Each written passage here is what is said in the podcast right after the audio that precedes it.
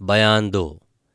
आखिर कुंवर वीरेंद्र सिंह ने तेज सिंह से कहा, मुझे अभी तक ये न मालूम हुआ कि योगी जी ने उंगली से इशारा करके तुम्हें क्या दिखाया और इतनी देर तक तुम्हारा ध्यान कहाँ अटक रहा।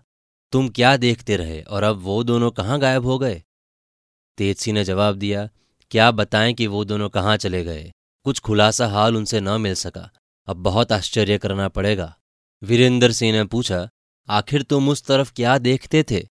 तेज सिंह ने जवाब दिया हम क्या देखते थे, इस हाल के कहने में बड़ी देर लगेगी, और अब यहाँ इन मर्दों की बदबू से रुका नहीं जाता। इन्हें इसी जगह छोड़ इस तिलिस्म के बाहर चलिए, वहाँ जो कुछ हाल है कहूँगा, मगर यहाँ से चलने के पहले उसे देख लीजिए, जिसे इतनी देर तक मैं ताज्जुब से देख रहा था। वहाँ दोनों पहाड़ियों के बीच में जो दरवाज़ा खुला नज़र आ रहा है, सो पहले बंद था। यही ताज्जुब की बात थी। अब चलिए, मगर हम लोगों को कल फिर यहाँ लौटना पड़ेगा। ये तिलिस में ऐसे राह पर बना हुआ है कि अंदर अंदर यहाँ तक आने में लगभग पाँच कोस का फासला मालूम हो पड़ता है। और बाहर की राह से अगर इस तहखाने तक आए तो पंद्रह कोस चलना पड़ेगा। कुमार ने कहा, खैर, यहाँ से चलो। मगर इस हाल को खुलासा सुने बिना तबीयत घबरा रही है। जिस तरह चारों आदमी तिलिस्म की राह से यहाँ तक पहुँचे थे, उसी तरह तिलिस्म के बाहर हुए।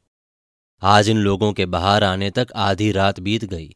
इनके लश्कर वाले घबरा रहे थे कि पहले तो पहर दिन बाकी रहते बाहर निकल आते थे। आज देर क्यों हुई? पर जब ये लोग अपने खेमे में पहुँचे, तब सभी का जी ठिकाने हुआ। तेजसी ने कुमार से कहा, इस वक्त आप सो जाइए। कल आपसे जो कुछ कहना है, कहूँगा।